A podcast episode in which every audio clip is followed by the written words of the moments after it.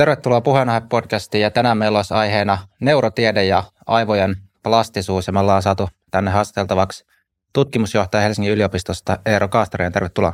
Kiitos. Joo, oikeastaan innotus tähän jaksoon tuli siitä, kun näin, mistä jotkut lehdet uutisoikin, että teitä on tullut tämmöinen tutkimus tässä hiljattain ulos, missä pääset kertoa siitä kohta vielä syvemmin, mutta niin kuin lyhykäisyydessä ilmeisesti psykedeelien avulla niitä työkaluja käyttäen ää, tutkitte tätä aivojen plastisuutta. Oli, onko tämä niin kuin hyvä ti- kiteytys siitä? Joo, mun mielestä se on aika hyvä kiteytys. Me käy, on käytetty koko sen tutkimuksen ajan erilaisia keinoja tavallaan ää, plastisuuden tutkimiseen. Siihen on käytetty ää, geneettisiä keinoja ja, ja sitten, sitten erilaisia lääkeaineita. Ja me varsinkin mun labra on käyttänyt paljon erilaisia lääkeaineita ja sitä kautta tutkinut niiden lääkeaineiden vaikutusmekanismeja. Ja, ja, ja tämän hermoston muovautuvuuden osuutta niiden lääkkeiden vaikutusmekanismista. Ja tämä oli tavallaan se, se, se tulokulma, millä me, millä me näihin psykedeelitutkimuksiinkin tultiin, tultiin mukaan. Onko tätä kulmaa aiemmin tutkittu paljon vai onko tämä aika niin kuin uutta tutkimuksen alaa? Ei mitenkään voi sanoa uudeksi tutkimuksen alas, koska me to, varsinaisesti katsotaan tutkitaan, se meidän varsinainen tutkimuskohde on tähän asti ollut masennuslääkkeet, ja masennuslääkkeethän on ollut, ollut kuusikymmentä vuotta, tuolla, ja, ja et ei se mikään uusi aihe ole. Ja, ja hermoston muovautuvuus ja masennuslääkkeetkin on ollut niin kuin nyt jo pari kolmekymmentä vuotta on tiedetty, että, että niillä on yhteys. Mutta että mikä se yhteys on, niin se on se, mitä, mitä ja me on ollut mukana Me on, ollut mukaan, me on oltu alusta alkaen mukana tätä yhteyttä rakentamassa. Ja, tota, ja nyt, nyt sitten se mekanismi, millä, millä, tämä, millä nämä kaksi asiaa tulee yhteen, se ei ole ollut kovin selvä, mutta että tästä me on nyt pari viime vuoden aikana niin, niin pari artikkelia, jotka, jotka julkaistu, jotka aika pitkälle selvittää sitä, mitä siellä tapahtuu. Joo, noihan on tosi mielenkiintoisia. Voi sanoa, että ihan perustelusti, että aika niin kuin merkityksellisiä aiheita, koska se, mitä just nyky, nykyään puhutaan nykyyhteiskunnassa, että tämä niin kuin sekä mielenterveyskriisi ja sitten masentu, masennuksen lisääntyminen, ainakin sen niin kuin dia, diagnosoidun masennuksen lisääntyminen, ja nämä on sellaisia, voi sanoa ehkä hyvinvointiyhteiskunnan jossain määrin ehkä uusiakinkin semmoisia haasteita, mutta voisi ehkä nyt, jos pystyt antaa jonkun semmoisen tiivistelmä siitä, että mitä tämä neuroplastisuus itse asiassa tarkoittaa, tai jos puhutaan aivojen, onko muokkautuvuus mm. hyvä termi, niin mit, mitä sillä itse asiassa tarkoitetaan?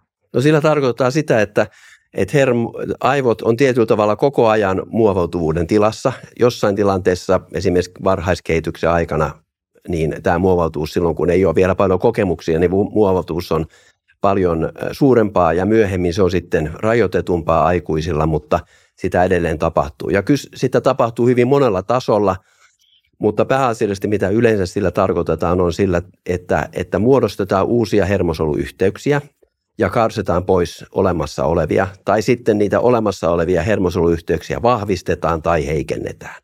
Eli muutetaan, muutetaan sitä, millä tavalla hermos, hermos, nämä hermosoluverkot, jotka muodostuu näiden hermosolujen välisten yhteyksien kautta, niin minkälaiset ne hermosoluverkot siinä, siellä on. Eli tämä on tällainen itseorganisoituva prosessi, ää, tämä hermoston tilanne, että siellä ei, niin kuin siinä, jos sitten vertaat tietokoneeseen, niin sulla on tietokoneessa niin kuin se kova chippi, mikä siellä on sisällä, ja se on, ne yhteydet on niin kuin laitettu siihen. Mutta tässä on nyt niin kuin aivojen kohdalla tilanne on se, että, että niitä, niitä, niitä piuhoja, mitä siellä chipissä on, niitä voidaan vaihtaa koko ajan. Osa niistä pidetään koko elämän pysyy siellä, mutta monia on sillä tavalla, että otetaan uusia ja pannaan edellisiä pois. Ja tämä muovautuvuuden prinsiippi on se, että ne hermosoluyhteydet, jotka on aktiivisia, niin ne pidetään. Ja ne, jotka ei ole aktiivisia, niin ne karsitaan pois. Eli siellä ei ole mitään sellaista, että tehdään jonkun ohjauksen, sanotaan, että nyt mun pitää tehdä tuo hermosoluyhteys. Sellaista siellä ei ole. Kyse on siitä, että niitä tehdään lähinnä sattuman kauppaa, niitä tulee niitä yhteyksiä, ja sitten kokeillaan, että toimiiko tämä yhteys. Jos se toimii, eli sanotaan vaikka, että jos se on jossain näköaivokuorella, niin sä näet jotain sellaista mielenkiintoista, joka saa sen hermosoluyhteyden aktivoitumaan. Niin silloin todetaan, että okei, tämä hermosoluyhteys on relevantti nyt sen kannalta, mitä siellä ulkopuolella, siis maailmassa tapahtuu, se silloin säilytetään. Ja ne hermosoluyhteydet, jotka ei aktivoidu, niin ne on siellä olemassa, ne tulee sinne, tavallaan ne kokeillaan, että, että aktivoituuko vai ei. Ja ne, jotka ei aktivoidu, ne vedetään pois. Eli tässä on koko ajan niin kuin tällainen kaksisuuntainen prosessi, jossa, jossa niin kuin luodaan uutta ja sitten samalla karsitaan pois sillä tavalla, että kokonaismäärä ei kovin suuresti muutu. On, onko tämä millään tavalla tahdonalaista, tämä hermosoluyhteyksien muodostuminen? Että voiko, sitä, voiko ihminen jotenkin päättää, että, tai sanotaan vaikka, että voiko ihminen alkaa käyttää tietyllä niin kuin omalla käyttäytymisellä tietoisesti, lähteä muokkaamaan niitä johonkin suuntaan? Siis totta kai. Ja, ja niin kuin mä sanoin, että tämä aktiivisuus, se tulee käyttäytymisestä. Käyttäytyminen on viime kädessä sitä, mikä, mikä ajaa sitä aktiivisuutta. Sä et voi tehdä niin, että sä päättäisit, että tehdään tonne hermosoluyhteys, ja hyvä niin, koska sä et todellakaan tiedä, mistä, mistä niin kuin tulee hyvät yhteydet ja minne niitä pitäisi tehdä. Mutta se, että sä muutat käyttäytymistäsi, niin se tulee muuttamaan aikaa myöten. Ei, ei heti, mutta se niin kuin aikaa myöten, se tuo uutta aktiivisuutta sinne hermosolu, niihin verkkoihin, ja silloin kun siellä tulee uusia yhteyksiä, huomataan, että okei, nämä yhteydet toimii nyt hyvin, pidetään nämä. Ja nuo aikaisempaa toimintaa välittävät yhteydet, jotka, jotka on nyt niin kuin tavallaan jäänyt, ei sitä enää aktivoida, niin ne aikaa myöten karsiutuu pois. Ja silloin se hermoverkko muuttuu niin kuin siihen, siihen suuntaan, minne, minne, tota, minne sun käyttäytymisessä sitä ohjaa. Eli tässä suhteessa se osa, mikä on niin kuin tavallaan tahdoalaista toimintaa, niin tahdoalainen toiminta ohjaa hermoverkkoja kyllä. Että omia aivoja voi kehittää. Joo, sä kehität niitä, vaikka sä et, vaikka et haluaiskaan, kun ne kehittyy. Siis se, mitä sä teet, niin, niin se ohjaa niiden, niiden hermoverkkojen ö, olemista. Ja onko tota, noista ajoista vielä kiinnostaisi, että mä oon jostain kuullut semmoinen, että ehkä joku kaksi kuusi kuukauden haitari voisi olla semmoinen, että jos haluaa vaikka niin kuin oppia jonkun uuden, sanotaan vaikka uuden tavan, mm. että se niin kuin oikeasti aivot ikään kuin adaptoituu siihen, ja sitten sen jälkeen siitä tulee niin kuin helpompaa toteuttaa. Sanotaan vaikka, että jos haluaisi alkaa käymään säännöllisesti juoksulenkeillä, niin että se vaatisi jopa tuommoisen puoli vuotta ennen kuin siitä tulee ikään kuin semmoista niin kuin automaat- siinä mielessä automaattisesti, että se on sitten sen jälkeen tosi helppoa toteuttaa. Niin pystyykö näistä ajoista sanoa mitään yleispätevää, että kuinka kauan tämmöistä uusien yhteyksien muodostaminen kestää? Siis yhteyksien muodostaminen tapahtuu aika nopeasti ja niiden vahvistuminen ennen kaikkea, että siinä puhutaan niin kuin, niin kuin ehkä minuuteista tai, tai tällaisesta. Mutta, ja sitten tätä, tätä muodostumista ja tällaista tapahtuu monella tasolla. Jos rupeat nyt sitten vaikka lenkkeilemään, niin, niin se tulee, se aiheuttaa muutoksia sun siis liikeaivokuorella jo, jo, ja sellaisia tai, tai niillä, niissä järjestelmissä, jotka ohjaa sun liikettä, Ää, niin, niin jo nopeammin tietyllä tavalla. Sitten tämä, että mikä saa sua niin kuin motivoitumaan ää, lenkillä käymiseen esimerkiksi, niin se on sellainen asia, joka voi tehdä kestää, kestää pidemmän aikaa ja, ja, ja, ja tyypillisesti. Ja, ja, ää, mä en osaa sanoa, että mikä, toisilla joku motivoituminen voi olla nopeampaa ja, ja toisilla hitaampaa, että se myöskin riippuu vähän siitä, että onko sulla jotain motivaatioita, että jos sä nyt esimerkiksi sanot, sanotaan, että sulla on nyt joku sairaus, joka edellyttää, että sun pitäisi käydä lenkillä, niin sun motivaatio on niin kuin paljon isompi ja sä varmaan saat itse asiassa motivoitua siihen nopeammin kuin, että jos sä, jos sä teet sitä vaatteelle, että olisi kiva käydä lenkillä. Joo, ja sitten eikö tämä ole, että noin kaksikymmentäviisi ikävuoteen asti, tai siinä iässä, pitääkö tämä paikkansa, että se niin kuin luonnollinen plastisuus alkaa niin kuin vähenee? Se, joo, tota, nyt kun sanotaan luonnollisella plastisuudella, varmaan tarkoitetaan tätä, tätä varhaisvaiheen niin kuin lisääntyneen plastisuuden tilaa. Ja siellä on, siellä on niin kuin avattu tällaisia ikkunoita, jotka, jotka tietysti toiminnossa auki, ja niitä on hyvin... Hyvin erilaisia riippuen, mitä sä, mitä sä teet, että, että puheen kehityksellä esimerkiksi, niin siellä on myöskin erilaisia. Siellä on esimerkiksi kieliopin oppimiselle ää, lause, lauseiden, tietylle, la, niin kuin tietylle lausumiselle on niin kuin eri aikaikkunat ja, ja lapset oppii kieltä eri tavalla kuin aikuiset. Mutta sielläkin on vähän erilaisia ää, tota, noita ää, ikkunoita ja ne...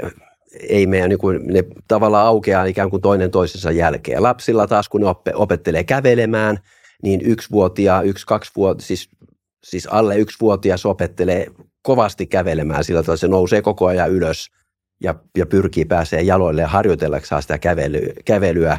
Ja siinä vaiheessa sen, sen tavallaan sen, tämä kävely tai siis tämä, tämä liikeaivokuori on, on, on niin kuin sellaisessa plastisuuden tilassa, että se pystyy tekemään siellä aika suuriakin muutoksia melko lyhyessä ajassa, kun se lapsi oppii koko ajan. Niin kuin jo, ja ja sitten kun se käveleminen lähtee liikkeelle, niin sen jälkeen sitten kävellään, sitten aletaan juosta, sitten kiipeillään ja sitten tehdään kaiken maailman temppuja. Et koko ajan op, ikään kuin opitaan uutta. Ja se on, siinä vaiheessa tämä, tämä käveleminen on, tai käveleminen oppiminen on, on niin kuin hyvässä tilassa, mutta jos jostain syystä niin jonkun sairauden takia esimerkiksi joudut olemaan kävelemättä aika pitkään jonnekin tuonne kolme-neljävuotiaaksi, niin silloin kävelemiseen oppiminen on paljon isomman työn takana, koska tällainen ikkuna, ikkuna on sulkeutunut.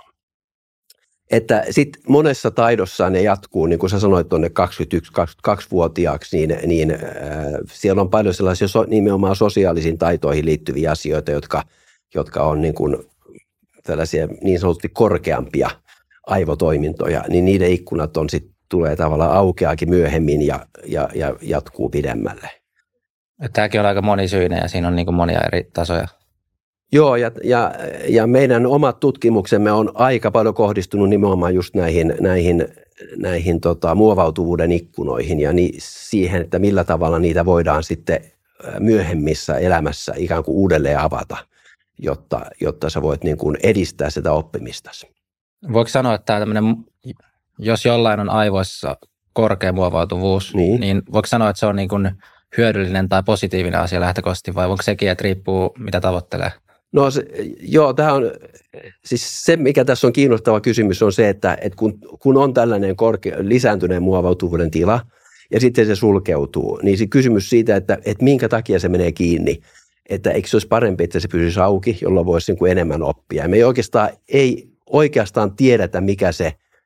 Siellä täytyy olla joku, eri, joku syy, että minkä takia se menee kiinni. Tietysti toisaalta voi opetella, ajatella sitä, että jos sä oot oppinut jonkun tietyn asian niin aika hyvin, niin se on niin kuin tavallaan aika hyvä, jos sä op, esimerkiksi oppinut ajamaan pyörällä, niin, niin sä niin kuin tiedät, miten pyörällä ajetaan. Ja silloin se on niin kuin ihan hyvä, että se on tavallaan se systeemi pysyy siellä. Että jos sä sitten va- pidät vaikka vuoden taukoa polkupyörällä, kun sä lähdet pyöräilemään, niin osaat, osaat, se tulee tavallaan, se systeemi on siellä. Jos nyt on niin kuin lisää hyvin suuremman op, tota, muovautuvuuden tilassa, niin voisi ajatella, että se taito tavallaan niin kuin siellä ikään kuin häipyy pois, ja sun pitäisi opetella se sitten uudestaan, jos se vuoden kuluttua yrität uudellaan pyöräillä.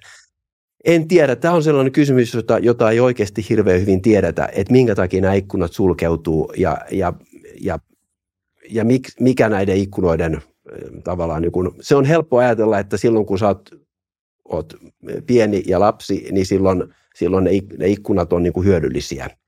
Ää, mutta, että, mutta kun nyt on osoittautunut, että niitä ikkunoita ainakin kokeellisissa malleissa pystytään avaamaan vielä sitten myöhemmässä vaiheessa, niin, niin, niin siitä on tullut se kysymys, että mikä hyöty sitten niistä on, että minkä takia, että ne menee kiinni. Että tämä on hyvä kysymys. Mä en, en oikeasti osaa vastata siihen. Onko yksi tämmöinen heitto tulee, jos miettii evoluutio, niin että ihmisellä niin kuin selviytymisen kannalta on tavallaan niin kuin hyödyllistä, jos, jos vaan mahdollista, niin olla ikään kuin mahdollisimman säästöliekillä. Että on, onko tämä muovautuvuuden tila sitten semmoinen, mikä kuluttaa enemmän jotain energiaa tai muuta? Joo, tämä varmaan on yksi, varmastikin on yksi syy, että, että siis tuollainen tila, jossa, koska siinä kyse on aika pitkälle siitä, että se muovautuvuus on yksinkertaisesti sitä, että siellä tehdään enemmän, kun mä sanoin, että niin kuin sattuman kauppaa tehdään yhteyksiä, niin, niin itse asiassa se muovautuvuuden tila on sitä, että sä teet niin kuin niitä sattuman kauppaa niitä yhteyksiä enemmän. Ja silloin, jos sä niin kuin rupeat tekemään jotain uutta asiaa, niin silloin sulla on niin kuin isompi tavallaan niin kuin sellainen repertuaari niitä, niitä olemassa olevia odotta, niin kuin tavallaan aktivaatiota odottavia hermosoluyhteyksiä siellä, josta voi sitten valita kaikkein parhaat. Ja, täl, ja tämä prosessi tavallaan niin kuin tekee siitä oppimisesta tai siitä muutoksesta, mikä se tapahtuu, nopeamman. Ää, mutta että se tietenkin kuluttaa energiaa. Että jos sä laitat sinne niin kuin suurin osa niistä kaikista sattumankauppaa tehdyistä yhteyksistä, niin karsiutuu pois. Ja se on vähän itse asiassa sama, että tietyillä aivoalueilla tehdään myöskin uusia hermosoluja. Tosin nyt on vähän epäselvää, että onko niitä aikuisissa ihmisissä, mutta, mutta ainakin niin kuin tuolla, tuolla vielä lapsuuden aikana niitä uusia hermosoluja syntyy. Niistäkin suurin osa kuolee pois.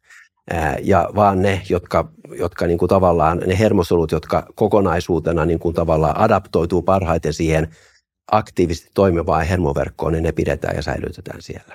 Että tässä on, se on, se selvästikin on niin kuin, ää, energiaa vaativa, ja se varmaan on yksi sellainen syy, minkä takia niitä kannattaa pistää pois päältä. Joo, jos nyt miettii sitten tämmöistä aikuista ihmistä, sanotaan kolmekymmentä neljäkymmentä vuotta sillä, että ei nyt puhuta lapsista tässä kysymyksessä, niin mitä me tiedetään, että mitä semmoisia keinoja on sitten, jos ihminen haluaisi nyt saada aivo, aivonsa semmoiseen muovautuvampaan tilaan, niin tiedetäänkö me jo, niin kuin, tai on, onko jotain työkaluja, mistä on jo niin kuin tieteellistä vahvaa tietoa, että näin ja näin toimimalla saat aivos muovautuvampaan tilaan? Ää, tässä me silloin siitä niin kuin selvästi eniten tietoa on, on kokeellisista systeemistä, ja nämä kaikki tällaiset, hyvin monet tällaiset asiat on, on tehty hiirillä. Mekin tutkitaan hiiriä aika paljon. Ja syy on se, että, että hiirillä, hiirillä on, nyky, on olemassa paljon tällaisia erilaisia transgeenisiä hiirilinjoja, joilla tiettyä asiaa voidaan niin kuin, äh, haitata tai lisätä, jolloin, jolloin voidaan tutkia niin kuin niitä mekanismeja tätä käyttäen. Ja näin hiirilinjoilla tai muuten vaan jyrsijöillä, myöskin rottia on, monet käyttää, niin, niin on, on aika monta sellaista tapaa, jolla pystytään lisäämään muovautuvuus takaisin sellaiseen tilaan, joka vastaa sitä kehityksen aikaista, aikaista tilaa. Yksi yksinkertaisin juttu on, että, että siirretään hiiret sellaisesta niin sanotusta kotihäkeistä, missä ne asustaa. Niissä kotihäkeissä nyt ei ole, siellä on jonkun verran joitakin lainausmerkeissä viihdykettä siellä, mutta, mutta ne on hyvin niin kuin yksinkertaisia.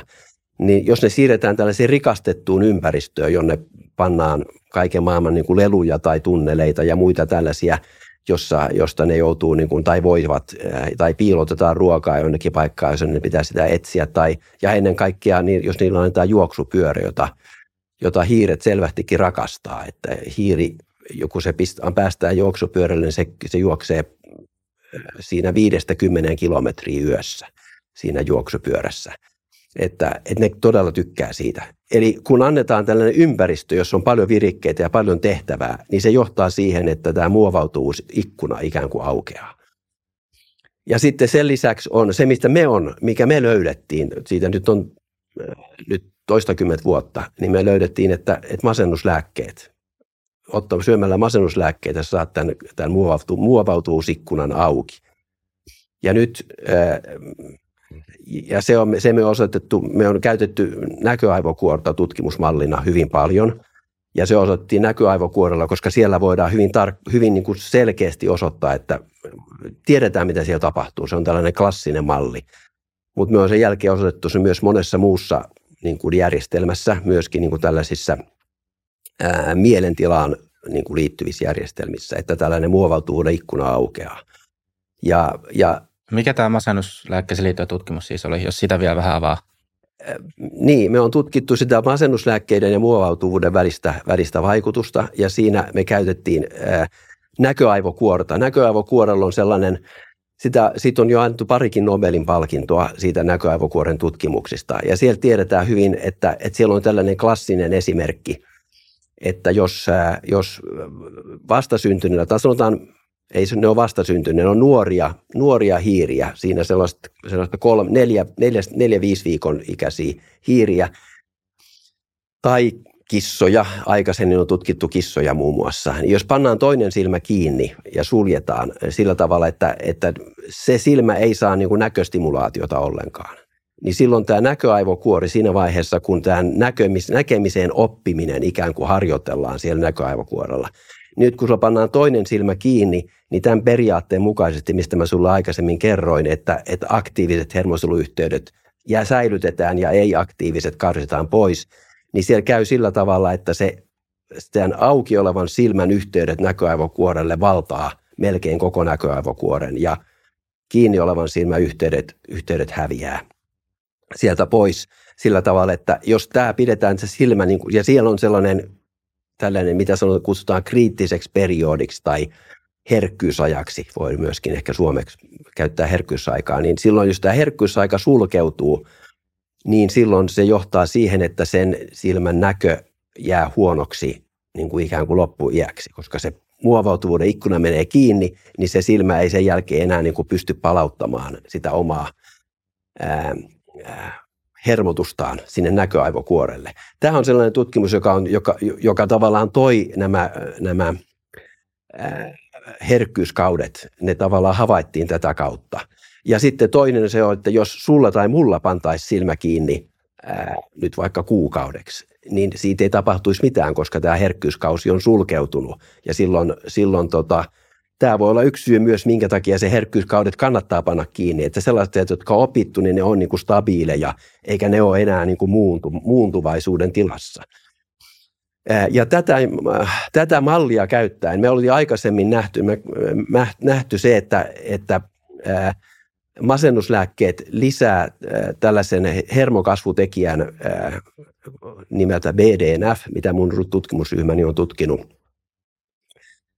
kolmekymmentä, ja oikeastaan kolmekymmentä vuotta. Ja oikeastaan mä olin, mä olin postdoc-tutkijana siinä labrassa, missä tämä B D N F-molekyyli keksittiin ja, ja ensimmäiseksi karakterisoitiin. Ja mä olin siellä oikeastaan sitten ihan kohta sen jälkeen, kun se oli, se, nää, tämä keksintö oli tehty, ja me tehtiin paljon sitä tutkimusta, että miten se toimii, ja sitten löydettiin tämä sen reseptori. Me ei löydetty, sitä ei löydetty kyllä siinä labrassa, mutta, mutta muut löysivät tämän nimeltään TrkB tai T R K B-niminen reseptori.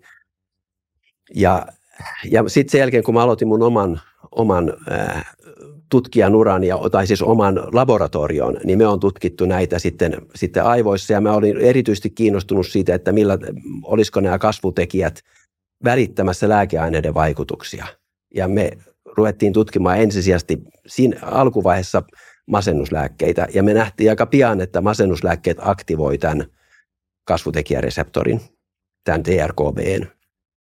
Ja, ja, tota, ja sitten kun tiedettiin, että tämä, tämä, tämä kasvutekijä, nimenomaan tämä B D N F, on ihan ratkaisevassa osassa, ja tämä, ja tämä TrkB-reseptori siinä, tämä, siinä kuinka näitä aktiivisuusriippuvaisia yhteyksiä valitaan. Siinä käy nimittäin sillä tavalla, että kun se on akti- aktivoituu, tämä muodostettu hermosoluyhteys, niin se aktivaatio lisää tämän B D N F-molekyylin vapautumista, se sitoutuu siihen TrkB-reseptoriin, ja tämä käynnistää sellaisen prosessin, joka stabiloi sen synapsin, joka oli, oli siis aktiivinen. Eli se on tavallaan se koneisto, että sitten kun tulee aktiivisuus, niin sen jälkeen se, sitten käy, mennään niin kuin työkalupakille, että nyt tämä pitäisi tämä fiksoida tämä yhteys. Ja sieltä työkalupakista otetaan sitten tämä B D N F, ja se, se on se paras työkalu tämän, tämän systeemin fiksoi, fiksoimiseen.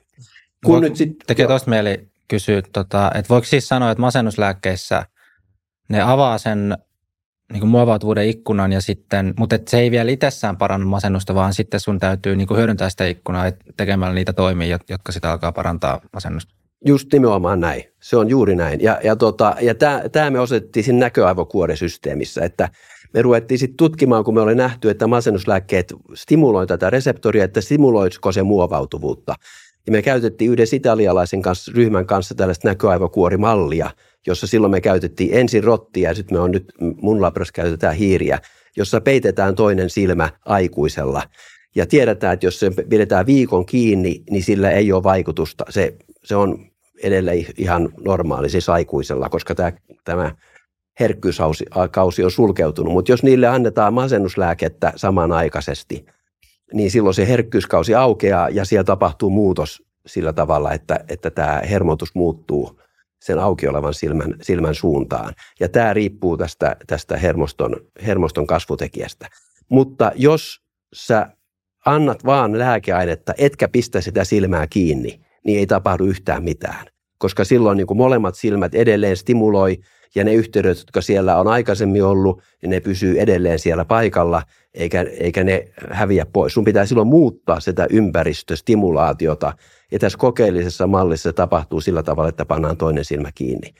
Tämä on, tämä on se tapa, tapa millä me on, me on tätä, ää, tätä järjestelmää ää, tutkittu ää, ja nähty, että masennuslääkkeet ää, tämän vaikutuksen tekee.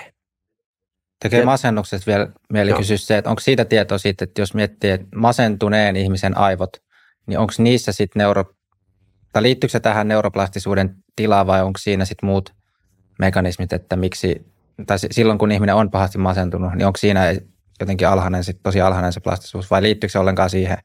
No nyt ihan ensimmäisenä mä haluan korostaa sitä, että mun tutkimusryhmäni ei tutki masennusta. Me ei tutkita masennusta, me tutkitaan masennuslääkkeiden vaikutusmekanismeja. Ja, ja tämä on mun mielestä, niin kuin, ne on kaksi eri asiaa. Ja, ja mun mielestä yksi iso ongelma siinä, miten me nähdään masennus, liittyy siihen, että me on ihan liian paljon ekstrapoloitu tavallaan, päätelty siitä, että miten masennuslääkkeiden ajatellaan vaikuttavan, niin me on päätelty siitä, että mikä se on se, mikä se, on se ongelma. Että kun äh, nyt jo tuossa seitsemänkymmentäluvulla ja kahdeksankymmentäluvulla nähtiin, että, että masennuslääkkeet vaikuttaa serotoniinin metaboliaan ja sillä tavalla, että, että ne lisää serotoniinia tuolla solun ulkoisessa tilassa, niin silloin ajateltiin, että, että masennuksen täytyy olla sitä, että sulla on liian vähän serotoniinia. Ja tämä ei ole niin kuin lähtökohtaisestikaan niin kuin selkeä niin kuin looginen päättely, niin ei, voi, niin ei pitäisi voida päätellä, mutta niin vaan nyt sitten pääteltiin, vaikkakin se evidenssi siitä, siis se näyttö siitä, että, että oikeasti sulla on, siellä aivoissa on se vähemmän serotoniinia, se on ollut kyllä koko, koko ajan tämä näihin päiviin asti vähän epäselvää. Mutta siis mä haluan korostaa sitä, ja sitten mennään takaisin tähän muovautuvuuteen, niin sen takia mun mielestä ei pitäisi päätellä myöskään siitä, että jos sä lisäämällä, edistämällä muovautuvuutta pystyt toipumaan masennuksesta, niin se ei, ei tarvitse tarkoittaa sitä, että masennus on liian vähäinen muovautuvuus. No nyt voi sanoa sitä, että, että muut on tutkinut tätä asiaa ja, ja siellä on ehkä jotakin evidenssiä, että siinä saattaisi ainakin jossakin tilanteessa tällaista olla. Mutta, mutta mun mielestä se on niin kuin liian varhaista vetää sitä johtopäätöstä, että liian vähäinen muovautuvuus johtaisi masennukseen. Joo, muun muassa Markus J. Rantala on haastellut tästä masennusaiheesta. Hänellä on just tämä evoluutiopsykologian mm. tausta ja niin kuin sitä, sitä kautta ja semmoinen hyvin, no sanotaan nyky, voisiko sanoa nyky, tämmöinen niin kuin lääkkeisiin oleva hoidon niin kuin suhteen aika kriittinen lähestymistapa, jos miettii tätä niin kuin koko kenttää Suomessa ja varmaan Euroopassakin, en tiedä mitä se sitten muissa maissa menee, mutta sitten tekisi mieli ehkä vähän sitten tästä nyt tuoreesta tutkimuksesta, että Joo. miten te olette, tai niin, että mikä tietysti näissä niin kuin otsikoissa, mitä lehdissäkin oli tästä teidän, niin siinä tietysti oli nostettu nämä psykedeelit vahvasti, mm. mutta mikä, mikä psykedeelien rooli oli sitten tässä teidän tutkimuksessa, mikä vastikään julkaistiin? No niin kuin mä sanoin tuossa, että, että me löydettiin, että masennuslääkkeet aktivoi sen, sen T R K B-reseptori, mutta me ei tiedetty, miten se tapahtuu. Ja sitten me tutkittiin tätä pitkää aikaa ja nyt oikeastaan saavutettiin läpimurto tästä kaksi vuotta sitten, julkaistiin sellainen tutkimus, jossa me osoitettiin, että nämä masennuslääkkeet itse asiassa sitoutuu suoraan siihen T R K B-reseptoriin ja sitä kautta herkistää ne tälle B D N F-kasvutekijälle. Että se olisi se mekanismi, millä ne vaikuttaa, että ne vaikuttaa suoraan siihen reseptoriin. Mutta tavanomaiset masennuslääkkeet sitoutuu siihen hyvin heikosti. Niitä, äh, sanotaan, sitä kutsutaan affiniteetiksi tai hanuk- hanakkuudeksi, millä lääkeaine sitoutuu tähän reseptoriin ja, ja tavallisella masennuslääkkeellä tämä oli hyvin alhainen. Ja mulla oli sitten yksi opiskelija, joka sanoi, että hän haluaisi katsoa, koska nyt on ollut paljon äh, suorastaan hypeä oikeastaan siitä, että kuinka ku, psykedeellisiä aineita voitaisiin käyttää masennuksen hoidossa, että vaikuttaako nämäkin molekyylit sillä tavalla. Ja mun täytyy sanoa, että mä olin itse vähän niin kuin, en ollut ollenkaan niin kuin in, innostunut siitä osittain sen takia, että se on hankalaa, se on, sun, ne on luvanvaraisia niiden tutkiminen ja tällaisten lupien saaminen on aina aika iso prosessi, mutta osoittautui, että meillä oli ihan naapuri siinä viereisessä labrassa niin oli, oli toinen ryhmä, joka, joka oli tutki näitä aineita, joilla oli jo lupa niitä saada, ja me saatiin, pystyttiin sitä kautta niitä, niitä kokeilemaan. Ja sitten kun me kokeiltiin, niin, niin, niin mulle kyllä hämmästykseksi osoittautui, että, että nämä sitoutuu siihen samaan tähän T R K B-reseptoriin, mutta tuhat kertaa tiukemmin, tuhat kertaa hanakammin. Eli, eli hyvin, niin kuin, va, hyvin vahvasti sitoutuu tähän reseptoriin. Tämä on se tapa, millä me tähän tultiin. Et me tultiin niin kuin, ikään kuin masennuslääketutkimuksen kautta tähän, tähän näihin psykedeleihin ja, ja, ja nähtiin nyt sitten, että, että ne, ja toisaalta sitten me pystyttiin osoittamaan käyttämällä sitten tällaisia muuntogeenisiä solumalleja ja, ja, ja myöskin hiiriä. Me pystyttiin osoittamaan, että, että sitoutuminen tähän T R K B-reseptoriin on se, joka nimenomaan saa aikaan tämän muovautuvuuden. Mutta sitten osoittautui, että ne ei saaneet aikaan sellaista käyttäytymismuutosta, joka, jota pidetään niin kuin mallina tästä psykedeellisestä kokemuksesta. Ja toisaalta tiedetään, että psykedeellinen kokemus, se on aikaisemmin on tiedetty, että se riippuu yhdestä serotoniinireseptorista. Ja että jos sä käytät serotoniinireseptorin estäjää, niin sulle ei tule tällaista psykedeellistä kokemusta. Ja nyt tämä meidän tulos niin kuin vähän viittaa, mutta sitten on ollut tällaisia tutkimuksia, että, että vähän niin kuin eri suunnilta on ollut sellaista, sellaisia tuloksia, jotka näyttäisi siltä, että nämä psykedeellinen kokemus ja sitten nämä masennuslääkevaste, niin ne olisi niin kuin tavallaan toisistaan erotettavissa. On löydetty sellaisia aineita, joilta näyttäisi siltä, että ne, ne lisää masennusta, mutta eivät saa aikaan psykedeellistä kokemusta. Ja myöskin sillä tavalla, että on käytetty sellaisia estäjiä, jotka estää psykedeellisen kokemuksen, mutta siitä huolimatta ne potilaat, koke- tai siis se on myöskin sellainen ihmisillä, on tällainen, se on vaan tapaus, siis yksi potilas, josta tästä on raportoitu, mutta, mutta kokeellisissa malleissa näyttää siltä, että ne on erotettavissa toisistaan. Mutta aikaisemmin ei ole tiedetty, että miten on mahdollista, että ne on toisistaan, että mikä se on se mekanismi. Ja nyt me osoitettiin, että sillä on kaksi eri reseptoria. On tämä serotoniinireseptori ja sitten on tämä kasvutekijäreseptori. Ja, ja nämä, nämä, nämä niin kuin tavallaan tämä muovautuvuusvaikutus ja tämä masennus, tämä välittävä vaikutus on, olisi välittyisi tämän kasvutekijäreseptorin kanssa. Ja sitten tämä, tämä niin kuin hallusinogeeninen tai, tai tällainen psykedeellinen kokemusvaikutus tulee sen serotoniinireseptorin kautta. Tuosta muovautuvuusvaikutuksesta kiinnostaa toki se aikaikkuna, että just, että onko se tämä hallusinatiivinen kokemus voi olla niin kuin joitain tunteja, mutta sitten, että mikä tämän vaikutus on, että et, jääkö se ikään kuin pitkäaikaiseksi vaikutukseksi se muovautuvuuden nousu näissä teidän tutkimuksessa? No, vai oliko se tämä näyttää ylittää? Siltä, että on jäänyt, että sehän on aika, se on sellainen asia, joka on niin kuin, mua tutkijana kiinnostaa kovin paljon, että, että tässä, että, että siellä on sellainen tilanne, että, että nämä aineet, siis L S D tai, tai, tai psilosybiini, ne häipyy aika nopeasti elimistöstä, mutta ne saa aikaan vaikutuksen, joka kestää siis pitkän aikaa. Me nähtiin joitakin muovautuvuustyyppisiä vaikutusten lisääntymistä vielä kuukaudenkin jälkeen, sen injektion jälkeen. Me tehtiin myöskin tällainen, tällainen silmän sulkemistutkimus, jossa, jossa siis se prosessi kestää viikon. Mutta jos me annettiin yksi pelkkä ää, psykedeeli, siis L S D-kerta-annos, niin sillä me saatiin siis tämä muovautuvuuden ikkuna aukeamaan sillä tavalla, että, että silloin kun on annettu, psykede, annettu L S D:tä ää, ja silmä suljetaan viikoksi, niin silloin, silloin on tapahtunut tällainen muutos, ää, siirtymä siellä näköaivokuoren ää, hermotuksessa sen auki olevan silmän suhteen. Mutta jos ei anneta ää, psykedeeliä tai annetaan vaan tällaista, tällaista niin kuin vehikkeliä tai tällaista keittosuolaa, niin, niin silloin ei tällaista muutosta tapahdu. Mutta se, se on sellainen asia, joka vielä on auki, että et kuinka kauan nämä ikkunat on auki. Ja, ja, ja sitten toinen asia on sieltä, että nyt tässä tapauksessa puhutaan nyt hiiristä, että et nyt se, että mitä ihmisillä tapahtuu, niin siitä ei niin kuin toistaiseksi ole, ole kunnon käsitystä, että että kuinka pitkäaikaisesta vaikutuksesta tässä on kyse. Ja to, sitten tietysti siis, niin kuin mä sanoin, tutkijana mua kovasti kiinnostaa se, että miten se tapahtuu, koska se aine sinänsä häipyy pois, niin se ei voi olla enää sen aineen vaikuttama, että mikä se on se, joka ylläpitää sitä sitä muovautuvuuden tilaa, että minkä takia se pysyy niin pitkään auki. Se on mun nähdä, mun mielestäni hyvin mielenkiintoinen asia ja vähän sellainen asia, johon me haluttaisiin mennä tutkia sitä lisää.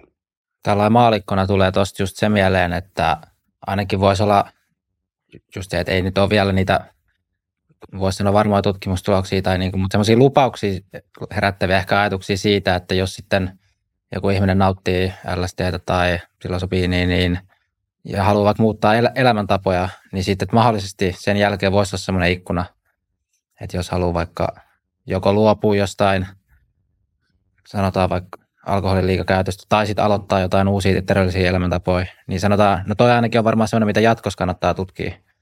Joo, ja tämä on, tämä on sellainen asia, joka, joka tota, on, on tässä tärkeää huomata. Siitä on todella aika paljon tutkimuksia, ja on näytetty, nyt sieltä julkaistiin tällainen, tällainen aika laaja tutkimus ihan muutamia äh, kuukausia sitten, äh, jossa oli katsottu psilosybiinin vaikutuksia äh, masennukseen, ja siellä oli nähty, että siellä on aika pitkäaikainen, pitkäaikainen vaikutus. Si- siinä ei varsinaisesti, siinä tutkimuksessa sitä nyt ei itse asiassa analysoitu, kuinka pitkäaikainen se on, äh, mutta, mutta se on varmasti sellainen, joka, mutta mut joka tapauksessa ne, on, ne mitä on havaittu, niin ne on, ne on ainakin viikkoa tai vähän, tai yli viikko, pari, useita viikkojakin, mutta, mutta ne on, tällä hetkellä se ongelma siellä on vähän se, että tyypillisesti tällaiset tutkimukset täytyy tehdä sillä tavalla, että tätä, näiden henkilöiden odotusten vaikutukset siihen vasteeseen, niin tyypillisesti tutkimuksessa peitetään tällaisella placebo, placebo-lääkkeellä. Ja, ja nyt psykedeelien kanssa niin sit se placebo ja lääke ikään kuin menettää merkityksensä, koska siihen liittyy tällainen hyvin voimakas niin kuin tunnetilan muutos, jonka et, et niin kuin oikeastaan kuka tahansa arvaa, että onko hän nyt saanut Tota, placeboa vai, vai sitä vaikuttavaa ainetta. Ja sen takia sitä on niin kuin vaikea peittää, ja silloin tämän, näiden odotusten vaikutus, joka, joka kieltämättä varmasti siellä on mukana, niin, niin sitä on vaikea ää, hallita tässä tilanteessa. Mutta niitä tutkimuksia todella on siellä, ja näyttää siltä, että, että psykedeelliset aineet tätä, tätä tekee. Ja, ja se ei siinä mielessä ole nyt meille siinä suhteessa yllätys, että, että me on nähty, että aineet, jotka, jotka sitoutuu tähän TrkB-reseptoriin, niin, niin ne, ne lisää muovautuvuutta. Ja nyt jos meillä on aine, joka sitoutuu siihen vielä erityisen niin kuin tiukasti, niin on syytä olettaa, että, että, se, että muovautuvuus lisääntyy. Me on itse nähty kokeellisissa malleissa, ja niitä tutkimuksia on nyt sitten tehty, tehty ää, ihmiskokeita on mon, useita, useat lääkefirmat on nyt tällä hetkellä tekemässä niitä tutkimuksia. Ja jälleen kerran, onko psykedeeleissäkin sen vaikutus verrattavissa näihin masennuslääkkeisiin siis siinä mielessä, että se vaan luo sen olotilan aivoihin, että on mahdollista tai helpompaa sitten niin kuin tehdä niitä tosiasiallisia toimia, mitkä parantaa sen masennuksen, vai? No se on juuri se, mitä me on, meidän tutkimukset viittaa siihen, että me on käytetty muutamaa kokeellista mallia, jossa me on, jos me ei ole muutettu ympäristöä, ja, niin, niin silloin tällä, tällä äh, muovautuvuuden avaamisella ei ole, se ei vaikuta ikään kuin käyttäytymisen muutoksena. Siinä ei tapahdu käyttäytymisen muutosta, mutta jos me, jos me muutetaan ympäristöä, niin se johtaa käyttäytymisen muutokseen. Eli, ja yksi asia, mikä tässä on ollut hyvinkin näissä psykedeellisissä hoidoissa, niin niihin liittyy tällainen oikeastaan aika paljon sen takia, että ne on niin monille ihmisille pelottavia, pelottavana kokemu- tai joka tapauksessa ne on uusia ja, ja arv- sellais- niin, nämä kokemukset, niin siihen liittyy, että, että näissä tutkimuksissa on ollut kaksi tällaista mukana olijaa ikään kuin, jotka istuu siinä, siinä tämän, tämän tutkittavan henkilön vierellä ja, ja, ja tota, että siitä voi keskustella niistä kokemuksista ja muista. Eli tähän liittyy tällainen tietynlainen niin kuin turvallisen tula- tilanteen luominen ja sellainen ympäristö, joka tukee tavallaan niin kuin paranemista.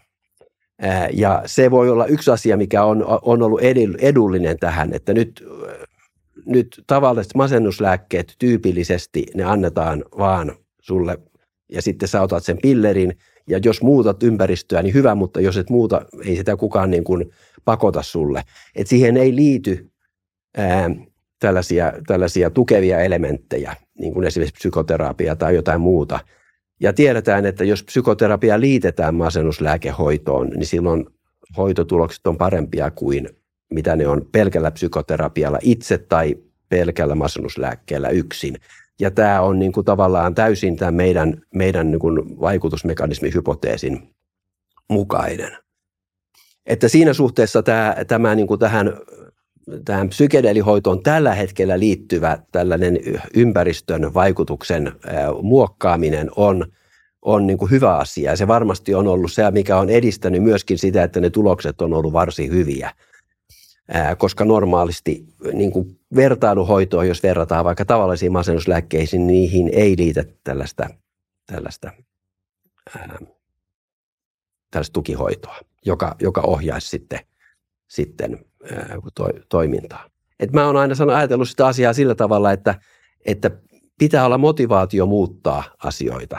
Pitää olla motivaatio parantua. Et jos et sä halua parantua masennuksesta, niin ei masennuslääkkeet sua paranna. Siis sellaisena pillerinä, niin kuin, niin kuin antibiootit parantaa ja tappaa bakteereita ja sillä tavalla auttaa sua paranemaan. Että nämä toimii eri tavalla ja, ja siinä tarvitaan niin kuin sun omaa osallistumista siihen paranemisprosessiin. Ne helpottaa sitä. Sun on niin kuin helpompi tehdä niitä, niitä muutoksia. Tai ne muutokset, jotka sä teet, niin ne helpommin ikään kuin muuttuu, muuttaa sitä, niitä aivoja ja hermoverkkoja sillä tavalla, että niistä tulee niistä toiminnoista pysyvämpiä. Ja pelinä on työkaluja, psykedeelit ei itsessään parannu mitään, vaan ne on niin kuin työkaluja, jotka auttaa siinä prosessissa. Näin, näin mä näen. Nimenomaan silloin, kun puhutaan tästä, tästä T R K B-reseptorin aktivaatiosta.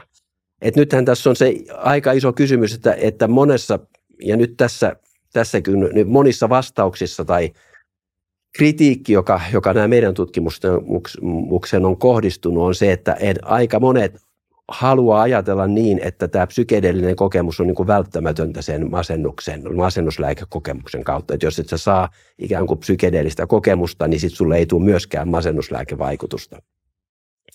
Ja, ja sellaista tutkimusasetelmaa, jossa tätä olisi, ainakaan ihmisillä olisi pyritty, pyritty suoraan testaamaan, niin ei, ei ole mulla ainakaan tiedossa.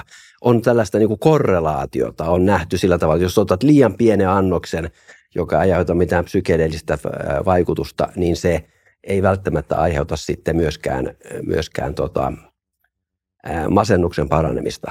Mutta nyt on tullut muutamia tällaisia, yksi, yksi tällainen tutkimus, jossa, jossa se on nyt vain yksi tutkimus ja yhdellä potilaalla, tämä oli tapausselostus, mutta näitä nyt ö, pyritään tutkimaan eteenpäin. Ja tuo yksi sellainen asia, mikä tässä on, on mielenkiintoinen, on se, että että tällainen niin sanottu microdosing on, on monessa paikassa nyt erittäin, erittäin tota, mielenkiintoinen ja erittäin paljon käytetty.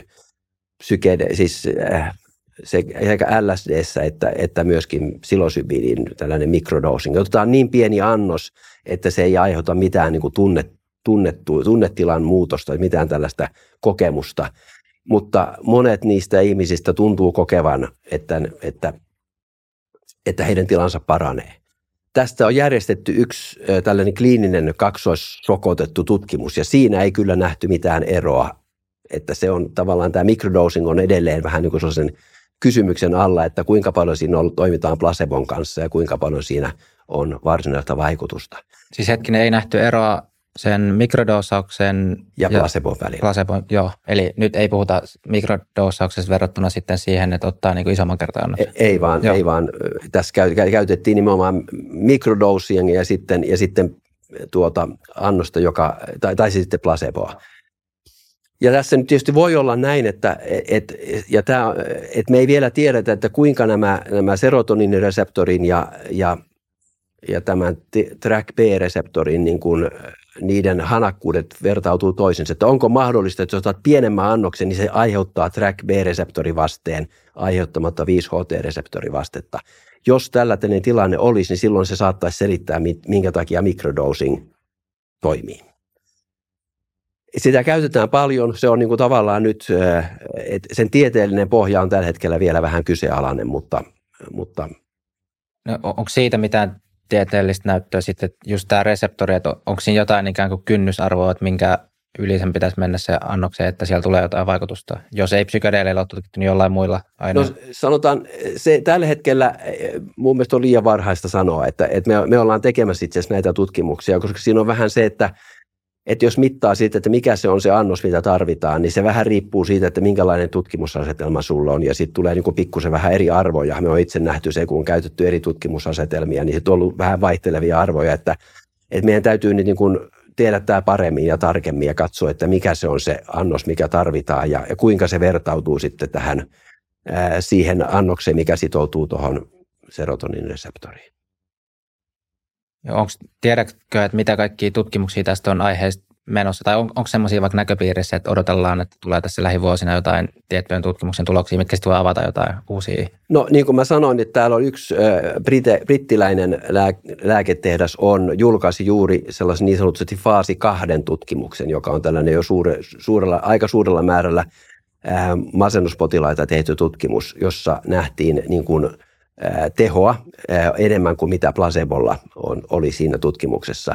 Ja, ja tämän perusteella on oletettavasti, että he on aloittaneet tällaisen fa- kolmannen faasin tutkimuksen, joka on niin kuin tavallaan se edelt- edeltää sitä, että, että tällainen, voidaan, tällainen hoito voidaan hyväksyä.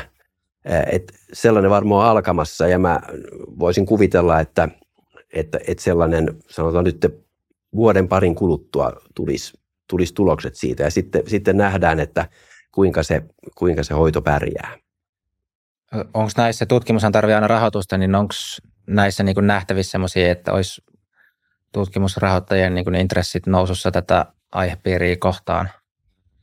Ää, ainakin näyttää siltä, että U S A:ssa sitä rahoitusta on paljon näille. näille. Että niitä on, niitä on niin, kuin, niin kuin sanotaan tässä tilanteessa, niin, niin ehkä niin kuin sattuvasti voi sanoa, että niitä firmoja on noussut kuin sieniä sateella, kun ne, missä näitä eri taikasieniä käytetään sinne, että siihen sun tähän hyvin moneen erilaiseen tilanteeseen, ei pelkästään masennukseen, vaan sä aikaisemmin viittasit siihen, että aikanaan jo silloin, kun niitä L S D:tä käytettiin tutkimuksessa tuolla viisikymmentä-kuusikymmentäluvulla, ennen kuin, se, ennen kuin se, se, se käyttö kiellettiin, niin silloin oli jo sellaisia viitteitä, että esimerkiksi alkoholismin hoidossa sillä olisi, voisi olla hyviä, hyviä vaikutuksia. Ja tämä on, sopii kyllä tähän, tähän muovautuvuuden lisääntymiseen, että tässä suhteessa masennuslääkkeetkään eivät ole mitään, niin kuin, ne ei spesifisti kohdistu masennukseen, vaan ne kohdistuu niin kuin yleisesti tällaiseen muovautuvuuteen ja masennus on vaan niin kuin tavallaan yksi tilanne, jo,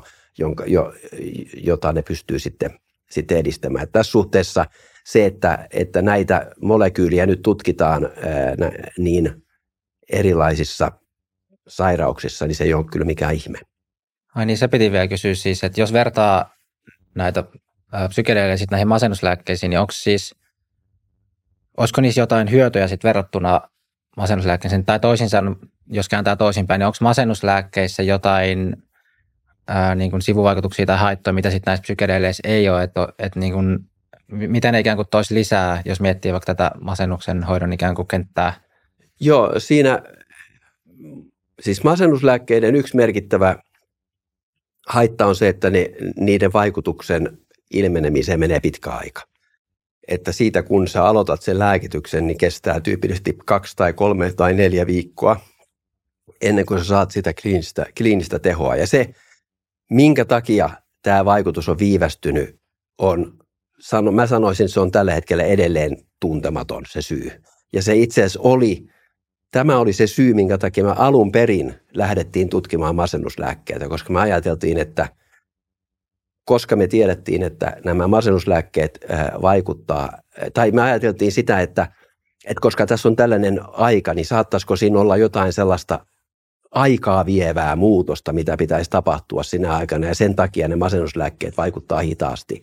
Ja se oli se syy, minkä takia me lähdettiin nimenomaan masennuslääkkeitä tutkimaan ensimmäisenä ää, näiden, näiden, ää, näiden kasvutekijöiden niin kuin välityskohteena. Ja, ja, ja sitten se onnistui heti ensimmäisellä tavalla, ensimmäisellä yrityksellä, eikä me ole siitä sitten ää, pidemmällä itse asiassa kovinkaan paljon päästy, vaan on oltu siinä, siinä ryhmässä. Mutta nyt toinen asia on se, että nyt on tullut, ja parikymmentä vuotta sitten todettiin, että ketamiini, joka on tällainen, tällainen anestesia-aine, mutta myöskin väärinkäytetty aine, niin se myöskin auttaa masennuslääkkeenä, ja se toimii nopeasti.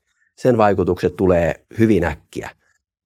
Ja nyt ketamiinista on, on se aikaisemmin se piti antaa infuusiona, siis pan, pante, pante annettiin suoneen ja sillä tavalla, että, että se piti tapahtua niin kuin sinne suhteessa tällaisessa, ei nyt ihan sairaalaolosuhteissa, mutta, mutta hyvinkin niin kuin olosuhteissa piti olla joku, joka valvoi sitä ja kuinka annettiin. No nyt sitten on tullut yksi uusi muoto siitä ketamiinista, joka voidaan antaa nenäsuihkeena ja, ja se on, sitä kautta se voi niin kuin yleistyä. Ja sitä on myös jonkun verran Suomessa käytössä, mutta, mutta jää nähtäväksi, että se voi olla, että kuinka paljon se lisääntyy. Et tässä suhteessa voi sanoa, että, että näiden, näiden ää, L S D ja tämän tapaisten aineiden, ne ei niin kuin tavallaan tuo tässä suhteessa hirveän paljon uutta lisää, koska ketamiini on jo aiheuttaa tämän, tämän vaikutuksen. Ja me, siinä meidän tu, aikaisemmassa tutkimuksessa mehän näyt, nähtiin myöskin, että ketamiini myös sitoutuu tähän, tähän T R K B-reseptoriin, että se mekanismi on itse asiassa näillä kaikilla sama, että ne aktivoi tämän, tämän, tämän kasvutekijäreseptorin. Ja sillä tavalla siis se mekanistisesti se, se, se vaikutus on sama.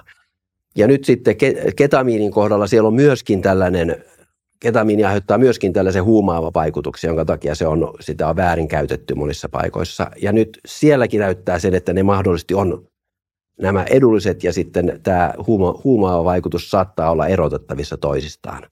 Että tämä on myöskin sellainen asia, ala, jolla on paljon tutkimusta. Ja nyt niin kuin nämä liikkuu tavallaan nyt rinnakkain, tavallaan tämä, ehkä tämä ketamiinitutkimus ja tämä ja ketamiinin, ää, ketamiinin niin kuin, ää, sellaisten johdannaisten tutkimus, jotka mahdollisesti olisi edelleen, niin pitäisi tämän, tämän masennuslää- masennustehon, ma- an- tämän masennusta hoitavan tehon, mutta niin puuttuisi sitten tämä, ää, tämä huumaava teho. Ja ihan vastaava tilanne on nyt sitten menossa näiden psykedeelien kohdalla, että siellä myöskin nyt on viitteitä siitä, että nämä kaksi tehoa on toinen toisistaan erotettavissa.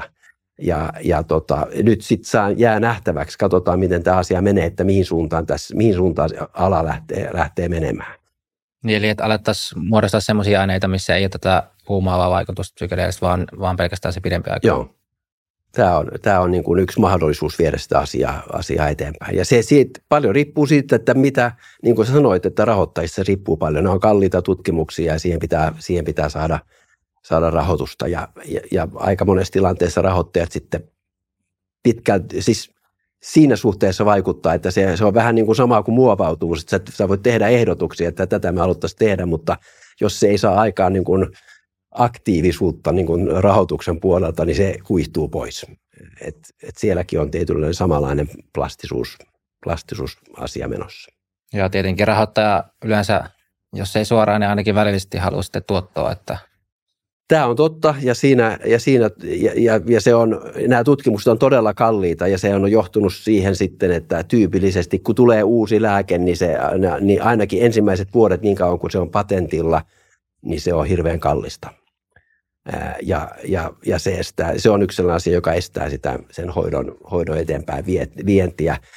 Nyt tuollaiseen menee vielä pitkä aika, että jos, jos, lähdetään, jos löydetään sellaisia molekyylejä, mitä, jotka... jotka on masennusta helpottavia tai plastisuutta, muovautuvuutta lisääviä, mutta eivät aiheuta tällaista huumaavaa vaikutusta, niin, niin niiden tutkimus lähtee sitten niin kuin aika nollasta. Et siinä tutkitaan ensin soluviljelmiä ja, ja, ja eläinkoemalleja ja sitten monta tutkimusvaihetta ihmisillä. Et, että ne tulokset on vielä varmastikin kymmenen kaksikymmentä vuoden päässä. Ollaanko muuten sun mielestä yleisesti ottaen Suomessa hereillä tämän suhteen, että jos miettii yliopistot, T H L, ehkä lainsäätäjät, niin onko, ollaanko me niin kuin, voisiko sanoa, jos vertaa vaikka muihin maihin, niin miten Suomessa tämä tietoisuus näistä asioista ja niin, että miten, ollaanko me riittävän jotenkin nyt hereillä, että kun tämä on tämmöinen ehkä vähän, nämä psykedeelit, jos ne on, sanoit, että U S A:ssa vahvasti vaikka rahoitetaan tällä hetkellä, niin jos historiasta on mitään oppiminen, jos joku asia nousee Yhdysvalloissa, niin hyvin todennäköisesti se kohta on Euroopassa sen jälkeen. Niin. No näin on, mutta, mutta, mutta mä sanoisin kyllä, että nyt tällä hetkellä myöskin siellä ollaan aika alkuvaiheessa. Ja, tämä, tämä, ja, se, ja se rahoitus, mikä siellä on nyt saatu, niin se on kyllä aika pitkälle lähtenyt siitä liikkeelle, että tämä, tämä, tämä psykedeellinen vaikutus ja tämä masennusta lievittävä vaikutus on, on niin kuin saman kolikon kaksi puolta.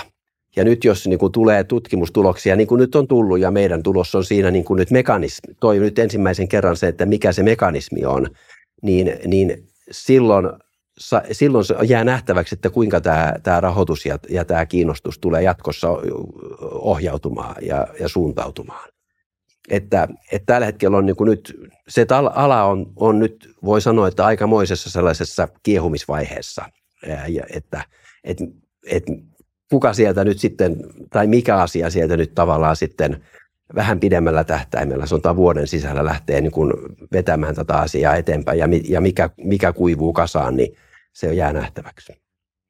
Joo, sitten tähän loppupuolelle tekisi vielä mieli kysyä tuosta neurotieteestä vähän yleisemmin, ja tämä tietotekniikan kehitys on, ja tekoälyn kaiken tämän kehitys on ollut semmoinen niin kuin tosi hurjaa tässä alkuvuodesta käytännössä melkein kaikilla yhteiskunnan niin kuin eri sektoreilla on siitä puhuttu ja miten se tulee vaikuttaa ja siitä on, tuntuu, että kukaan ei sitä varmasti tiedä, mutta kaikilla on erilaisia arvioita, mutta miten näet, niin kuin, tai mit, miten se on jo vaikuttanut vaikka neurotieteiden ja aivojen tutkimukseen? Et kiinnostaa just se, koska tietokoneen, tai nyt just puhutaan siitä, että kun tekoälymallit alkaa olla semmoisia, että me ei, kukaan ihminen ei itse asiassa ymmärrä sitä, että mitä siellä konepelin alla ikään kuin tapahtuu ja siitä on kuullut huolestuneitakin puheenvuoroja, mutta sitten just toisaalta niin meidän ymmärrys siitä, mitä ikään kuin aivojen konepelialla tapahtuu, niin ei myöskään ole välttämättä niin tarkka ollut koskaan, niin ihan vaan yleistikin sitä kuulla, että millaisia näkemyksiä tästä on tullut.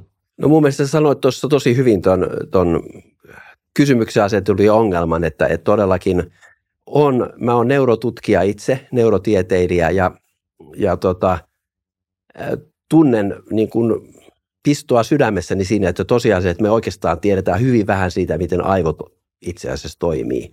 Et meillä on paljon, me tiedetään hyvin paljon siitä, miten hermosolut on toisiinsa yhteydessä ja, ja, ja mitkä mekanismit siitä välittää ja, ja, ja hermosoluista tiedetään hyvin paljon niin kuin soluina ja, ja monia asioita niin kuin aivoista tiedetään paljon, mutta et se, että kuinka ne varsinaisesti toimii, niin siitä vasta on niin kuin on ihan sanotaan viimeisen kymmenen vuoden aikana on tullut niin kuin nyt uusia sellaisia aika niin kuin mun näkökulmasta katsoen niin, niin todella mielenkiintoisia hypoteeseja ja niitä on alettu nyt sitten testata tämän, tämän niin kuin neurotieteen keinoin. Mutta mä oon tietysti samalla tavalla huolissani siitä, että tekoäly menee eteenpäin kovaa vauhtia, että mitä siellä tapahtuu, mutta, mutta Mä niin kuin neurotieteilijänä yksi näkökulma, mikä siihen voi olla, on se, että me voidaan käyttää sitä myöskin tekoälyä tietyllä tavalla tutkimusmallina ja kokeilumallina siitä, että minkälaiset asiat itse asiassa tekee minkäänlaista ää, toimintaa. Nyt tämä tekoälytutkimus, siinä on monta vaihetta. Siinä on lähtenyt joskus sieltä seitsemänkymmentä, kuusikymmentä, seitsemänkymmentäluvulta ja silloin oli alkuun niin kuin kiinnostus. Alkuun oli lähtökohta nimenomaan se, että ajateltiin, että tässä ei niin tarvii, he, tekoäly ei ole niin aivoja mallintamassa. Että siellä, siellä oli hyvinkin tällainen arrogantti asenne, että, että tämä pystytään tekemään tietokoneella paljon paremmin. Ei me tarvita siinä niin tietoa siitä, miten aivot toimii. Sittemmin on, on tullut, niin kuin tämä asia on muuttunut toiseen suuntaan, että nykyiset tällaiset, tällaiset äh, niin kuin syväoppivat hermoverkot itse asiassa toimii aika paljon, perustuu siihen, miten, miten, mitä tiedetään aivojen toiminnasta, sanotaan aivokuoren tällaisesta hierarkisesta toiminnasta, mutta, mutta ollakseen niin kuin aivoja mallintavia, niin ne on vielä äärimmäisen yksinkertaisia ja sieltä puuttuu paljon sellaisia palikoita, joista tiedetään, että aivoissa on ja joita sinne voidaan vielä lisätä. Ja tämä niin kuin antaa, tämä on niin kuin mun kannalta niitä aivotutkijana, siinä on sellainen mielenkiintoinen asia, että me voidaan katsoa, että nyt nähdään jo, että tällä yksinkertaisella systeemillä, joka ei oikeastaan ihmisaivoissa sellaisenaan edes pelaisi, niin, niin saadaan aika hyvinkin hienolaista oppimista. Ihmisaivoissa se lähtisi, lähtisi, niin kuin, se lähtisi tota, alta pois niin sanotusti ja, ja se johtaisi jonkunlaiseen kouristuksitilanteeseen tai tällaiseen, jos sulla on vaan pelkkää, syötät sinne vaan niin kuin pelkkää aktiivisuutta.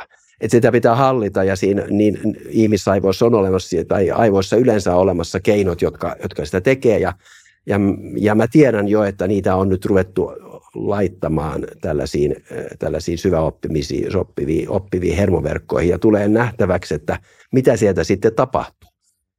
tavallaan mä voin ajatella sitä, että se, voi, se on tietynlainen tällainen tutkimuslaboratorio sen suhteen, että mitä aivot, minkälaista asiaa aivot voi tehdä ja miten ne sen tekee. Mutta toinen puoli siinä on sitten tämä, että, että ne tekeekin nyt jo, nyt jo nämä, mitä on, niin tekee hämmästyttäviä asiaa. Tämä varmasti on niin kuin kaikille ollut suuri yllätys, että mitä se ChatGPT tekee ja, ja, tota, ja myöskin sitten ehkä, että mitä se ei tee. Mutta tässä suhteessa tämä muutos on varmasti hurja ja mä kyllä niin kuin, tämä voi olla isompi muutos kuin, kuin internetin tuleminen. Et varmastikin tämä, tämä vuosi on, on, tulee olemaan tietynlainen niin kuin sellainen historiaa jäävä vuosi, jolloin nämä ensimmäiset, äh, ensimmäiset tällaiset syvä, syväoppimat hermoverkot tuli niin kuin yleisön kunnollis, kunnolla yleisön tietoisuuteen. Mutta voiko tekoäly auttaa ymmärtämään meidän aivojen toimintaa paremmin, jonka jälkeen me osattaisiin hyödyntää meidän aivoja paremmin, koska tämä on ehkä sellainen näkökulma, mitä mä en ole hirveästi kuullut ainakaan tämmöisessä niin kuin populaarissa keskustelussa. No mä ajattelen, että ne ei olisi. Mä olisin niin kuin kiinnostunut tästä, että, että, että sitä kautta me voitaisiin nähdä ja me voitaisiin sitten ymmärtää ainakin aivojen toimintaa enemmän. Sitten, että kuinka paljon sä voit sitä auttaa ja korjata, niin se on niin kuin tavallaan sitten se vielä se seuraava steppi siitä. Mutta, mutta tota, äh, jos siinä haluaa nähdä niin kuin tällä tavalla, äh, sanotaan siitä, niin kuin sitä pelottavasta puolesta, jos haluat nähdä siitä hyviä puolia, niin mä näen itse tämän, tämän sellaisena, sellaisena potentiaalisena hyötynä, että me ruvetaan ymmärtämään paremmin sitä, miten, ja voidaan kokeilla sitten, että minkälaisia tuloksia tulee, että jos tämä tehdään näin ja laitetaan tällä tavalla tämä, tämä hermoverkko toimimaan tai tämä, tämä tekoäly toimimaan, niin, niin mallintaako se meidän tätä luomuälyä niin äh, huonommin vai paremmin. Niin ja sitten mielenkiintoinen kysymys, että kuinka paljon ja kuinka pitkälti niin kuin ihmisaivojen ja sitten tietokoneen nämä toimintalogiikat niin kuin muistuttelee samoja kaavoja, että, tai siis että tietokoneetkin on kuitenkin ihmisaivojen luomia. Mm. Tavallaan tuossa päästään niin kuin jännille poluille, jos sitä lähtee miettimään, että kuinka paljon ne puhuu ikään kuin sit samaa kieltä ja sitten jos ja kun nyt niin kuin tietokoneiden laskentateho alkaa ylittää ihmisaivoja, niin sitten tuleeko sieltä jotenkin toiseen suuntaan vastaan. Joo, tämä kaikki on, mutta siinä niin kuin mä sanoin aikaisemmin, niin, niin meidän ongelma on se, että me ei oikein kunnolla tiedetä, miten ne ihmisaivot varsinaisesti toimii. Ja silloin me ei voida, niin kuin, me ei voida sanoa, että tietokone toimii eri tavalla kuin ihmisaivot, jos me ei tiedetä, miten ihmisaivot toimii. Mutta, mutta että sitä rakente, tavallaan se rakennetta, mitä, mitä siellä on, niin, niin siellä on olemassa ihmisaivoissa on niin kuin tavallaan analogisia rakenteita, joka viittaa siihen, että tai että sanotaan, että jollain tavalla samantapaisuuksia voi olla siellä. Mutta sä oot ihan oikeassa siinä, että, että, että ne on rakennettu niin kuin hyvin, hyvin. Ja suurin osa niistä, jotka niin kuin suunnittelee näitä ja tekee tekoälyä, ne ei varmastikaan niin kuin tietoisesti pyri tekemään sitä sellaisessa kuin ihmisaivot on. Mutta, mutta sitä, sieltä ihmisaivojen niin kuin rakenteesta, mitä siellä tiedetään, niin on, on kyllä tullut tietynlaista inspiraatiota, sanotaan siihen niiden tekoälyjen suunnitteluun. Onko tämmöiset jotkut Neuralinkin kaltaiset projektit neurotieteilijän näkökulmasta mitenkään kiinnostavia, että siis tämmöiset jotkut chipit, mitä sitten voitaisiin jotenkin yhdistää aivoihin? No se on sitten toinen asia, että, että niitähän on siis, et, ja mä näen, että tällaisia mahdollisuuksia on aika paljon. Eli, eli se, että, että tota, meillähän on jo olemassa niin kuin hyvä esimerkki, esimerkki on sisäkorvaimplantti. Eli, eli voidaan asentaa siis syntymästä kuurolle, voidaan aikaisessa vaiheessa asentaa niin kuin sisäkorvan sisälle laite, joka, joka siis sähköinen laite, jossa on, mik, mik, jossa, jossa niin kuin on mikrofoni, joka sitten yhdistetään kuulohermoon, joka välittää sitä, sitä kuuloärsytystä siis aivoihin. Sellainen laite on ollut olemassa jo kaksikymmentä vuotta ja, ja sillä on saatu ihan, ne tulokset nyt ei ole niin kuin missään niin kuin samassa luokassa kuin tavallinen, tavallinen, siis meidän normaali kuulo, mutta, mutta joka tapauksessa siellä on kuitenkin saatu jonkunlaista kuuloa aikaiseksi. Ja, ja siinä on sellainen aspekti, että se myöskin tulee vaatimaan, ja se syy minkä takia ne pitää asentaa nimenomaan varhaisessa vaiheessa on se, että että se muovautuus on silloin parhaillaan. Niitä pitää oppia käyttämään. Että jos sitä laitetaan niin kuin aikuisena, niin, niin sitten se on aika, aikamoisen ää, työn takana. se oppiminen. Mutta siis tavallaan se on niin kuin tällainen proof of principle-tyyppinen juttu. Että sitten seuraava kysymys on sitä, että voidaanko tehdä retina, siis verkkokalvo, sillä tavalla, että sulla on kamera, joka yhdistetään näköhermoon, ää, stimuloi näköhermoa ja, ja sitten sitä kautta se stimuloisi ää, tuota, näköaivokuorta. Ja sitten on olemassa jo tutkimuksia siitä, että, että laitetaan suoraan vaikka liikeaivokuorelle tällainen chippi ja sitten se silloin tiedetään, että, että myöskin ihmisillä on tätä tehty että, ja, ja, ja monilla koeeläimillä on, on sitä tehty paljon, että ne oppivat ikään kuin ajattelemalla. Silloin sitten laitetaan joku tällainen, tällainen käsivarsi tai joku tällainen, joka pystyy liikkumaan näin ja sitten se yhdistetään suoraan sinne, sinne liikeaivokuorelle, niin silloin jossain vaiheessa huomaa, että oho, nyt kun mä tein tota, niin se, li, se kääntyi tolla tavalla. Ja sitten sä voit niinku vähitellen, kun opettelet ikään kuin stimuloimaan sitä sillä tavalla, että saat, ja se on tälleen sama plastisuusprosessi, että sä opettelet, jos mä laitan, ajattelen noin, niin silloin se menee tonne se käsivarsi ja sitten tulee tänne ja nyt se saattaa niinku oppia tarttumaan näin. Et sun pitää opetella ikään kuin käyttämään sitä. Tämän tapaisia asioita tulee ja varmastikin tällaisessa niin kuin, ää, tietynlaisessa halvaustilanteessa esimerkiksi, niin, niin, niin se on sellainen asia, joka, joka saattaisi, saattaisi a, a, tuoda, tuoda apua. Ja niitä sellaisia asioita tutkitaan tällä hetkellä hyvin paljon. Se on vähän niin kuin toisenlainen tilanne, että otetaan hermoston aktiivisuutta ja sitten, ää, ja sitten tota, käytetään sitä niin kuin jonkunlaisen ulkoisen laitteen ää, käyttämiseen. Mutta sitten toinen vaihtoehto, että myöskin käytetään laitetta ottamalla, ottamaan ympäristöstä tietoa, niin kuin, niin kuin sisäkorvaimplantti tai, tai keinoverkkokalvo, joka sitten kun niitä, niitä tulee. Ja sitten sitä syötetään, sitä, sitä informaatiota sähköisenä informaatiotana sinne hermo, ää, niille, siihen hermosäikeisiin, jotka vie, vie sen sitten aivoihin prosessoitavaksi. prosessoitavaksi. Että neurotiede on mielenkiintoinen ala. Siellä on, se on monipuolinen, siellä on paljon erilaisia ää, tulevaisuuden sovellusaloja. Joo, tässä tulee jo aika hullu utopiatkin mieleen, että vedetään psilosybiinit naamariin ja sitten sen jälkeen viikossa laitetaan joku chippi lataamaan aivoihin, kun ne on muovautuvassa tilassa. No, mutta tota, ehkä se ei ihan noin mene, mutta kyllä varmaan mielenkiintoisia askelia tulee. Ää, mulla ei oikeastaan muita kysymyksiä, ellei sulla ole jotain vielä tähän, niin tota, kiitos Eero haastattelusta. Kiitos. Ja kiitos katselijoille ja kuuntelijoille ja pankaa taas kommentteja, että mitä ajatuksia heräsi ja me nähdään sitten seuraavissa jaksoissa. Moi moi!